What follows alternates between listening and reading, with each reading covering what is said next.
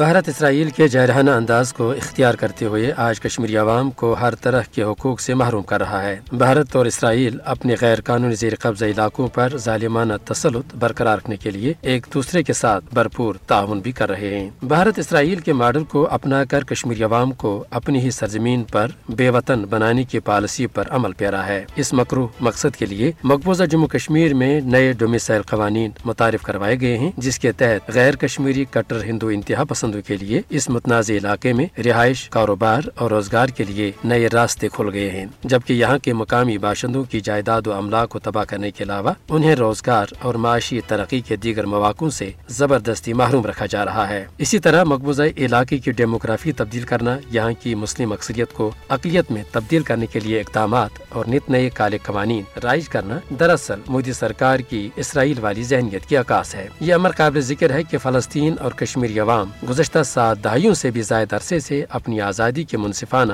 جد جہد میں مصروف ہیں۔ کشمیری اور فلسطینی عوام بین الاقوامی چارٹر کے مطابق اپنی حق خود ارادت کا مطالبہ کرتے ہیں، جو کہ اس عالمی ادارہ نے بارہا تسلیم بھی کیا ہے۔ اقوام عالم کی بحثی کے سبب کشمیر اور فلسطین کے باشندے آج باعزت جینے کے حق سے بھی محروم ہیں۔ بھارت اور اسرائیل کھلم کھلا جنگی جرائم کا ارتکاب کرتے ہوئے یہاں انسانی حقوق کی مٹی پلیت کر رہے ہیں، بلکہ ان دو جاری طاقتوں کے غیر انسانی پالیسیوں کے سبب انہیں وسیع پیمانے پر نسل کشی کا بھی سامنا ہے۔ در حقیقت بھارت اور اسرائیل کا یہ انسانیت دشمن طرز عمل عالمی امن و استحکام کے لیے مسلسل خطرہ بن رہا ہے۔ عالمی برادری پر یہ واضح ہونا چاہیے کہ پائیدار علاقائی و عالمی امن کا حصول کشمیر و فلسطین جیسے درینہ تنازعات حل کیے بغیر ممکن نہیں ہے۔